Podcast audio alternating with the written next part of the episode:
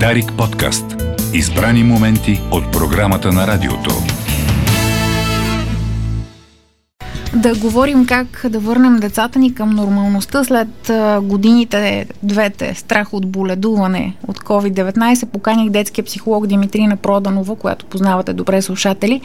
Оказа се, че макар и да се надяваме на край на пандемията, сега ще трябва да обясним на децата си какво е война заради събитията в Украина. Но тези, които не са чували от тях, нали, най-малките. Сложна задача, нали така, госпожо Проданова? Ами, сложна задача и за възрастни, и за деца, да.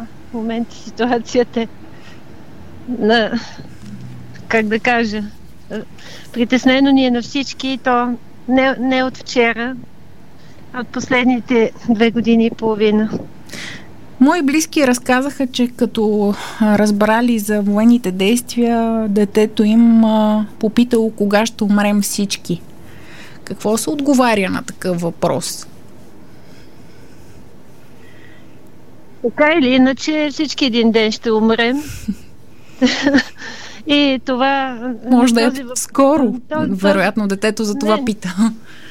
Да, детето пита така, но наистина аз това си мислех. Знаех, че ще, ще засегнем и темата за, за войната, но си мислех, не сме, ли, не сме ли в една война през последните години. Някакси това, което се случва сега в Украина, някакси резонира с настроенията, които са свързани нали, с коронавирус. Така че, а, не знам, всички трябва да се фокусираме малко, малко повече в по, малко повече в семейството, да не мислим чак толкова мащабно. Нали, както оцеляваме през последните три години, а, така и нали, като се замислим, войни е имало винаги и ще има войни. И от нас като възрастни зависи доколко ще допуснем войната да влезе в къщи. Във връзка с отшумяващата, надявам се, пандемия, много родителите се питат сега пък как да обяснят на детето си, че кашлицата не е непременно тежка болест, че да си болен не значи, че си един вид прокажен. Той и децата, слава богу, леко повечето караха COVID.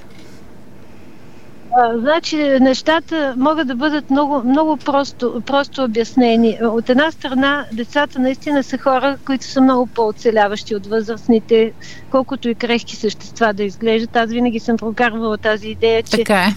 децата са много по-силни от нас.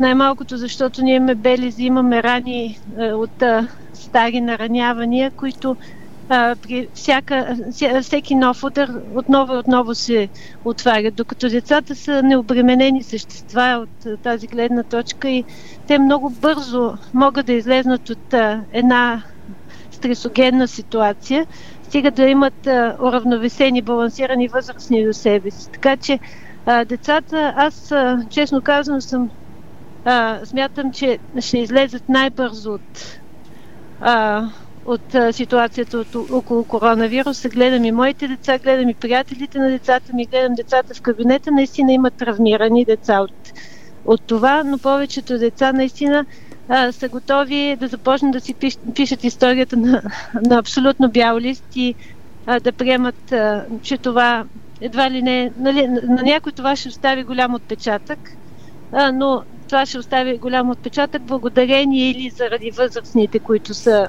са им въздействали при, в, в този период. А на тези, които няма да им остави голям отпечатък, пак ще бъде благодарение или заради възрастните. И чувам заради нашите ги, реакции. Да, чувам ги по площадките да се следят кой е болен, кой не и да странят ако някой кихне или се прокашля. Това бързо ще отшуми според вас. Все, все пак това са почти 3 години. Замислете се, има 3 годишни, които нали, вече са на 6 набори е на пандемията.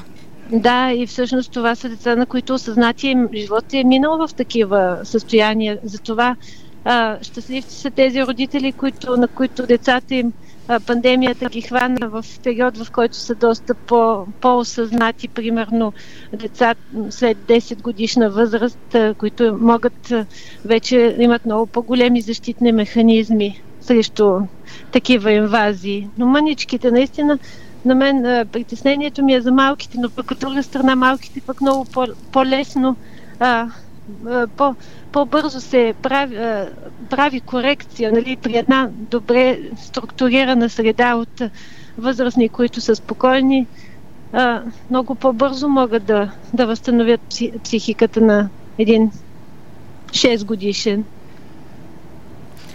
А какво ви казват децата в кабинета? Казахте, че от тях а, така трупате нормално впечатление по темата COVID. Аз съм много щастлива, че в кабинета ми през последните три години, даже имам чувството, че това е един, един вид... Оазис. оазис. Буквално е оазис. И за мен е оазис, защото и за всички, които идват при мен, въпреки че никой не ходи на психолог, за да се похвали с нещо, всеки идва с някаква драма, с някаква...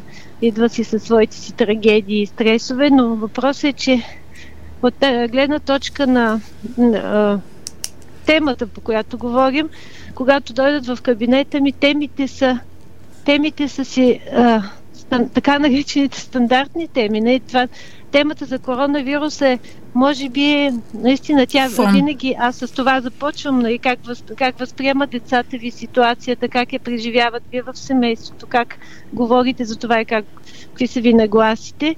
Обаче това не, не е ядрото на работата ми с деца, е ядрото на темите. И темите са ревност между децата, страх, страх, е, страх от тъмното, взаимоотношения с, връз, взаимоотношения с връзници, страх от новото.